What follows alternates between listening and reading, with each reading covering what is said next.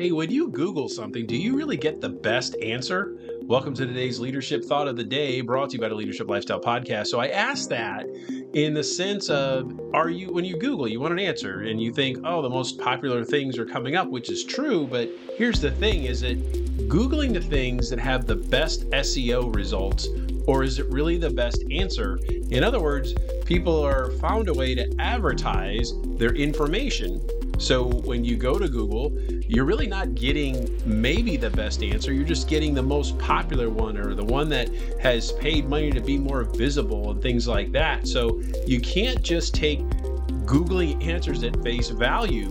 And that's a great lesson when you think about getting any answer from anywhere. Is it just a popular place to get an answer or somebody you've always believed in so you never question it? Or is it just a better advertised answer that makes you feel more comfortable about it rather than it being right? So be careful what you Google and how you Google it, whether it's a friend or it's actually on Google. You might not be getting the best answer possible, just the best advertised answer. And today's leadership thought of the day, brought to you by Leadership Lifestyle Podcast grow yourself just a little bit more.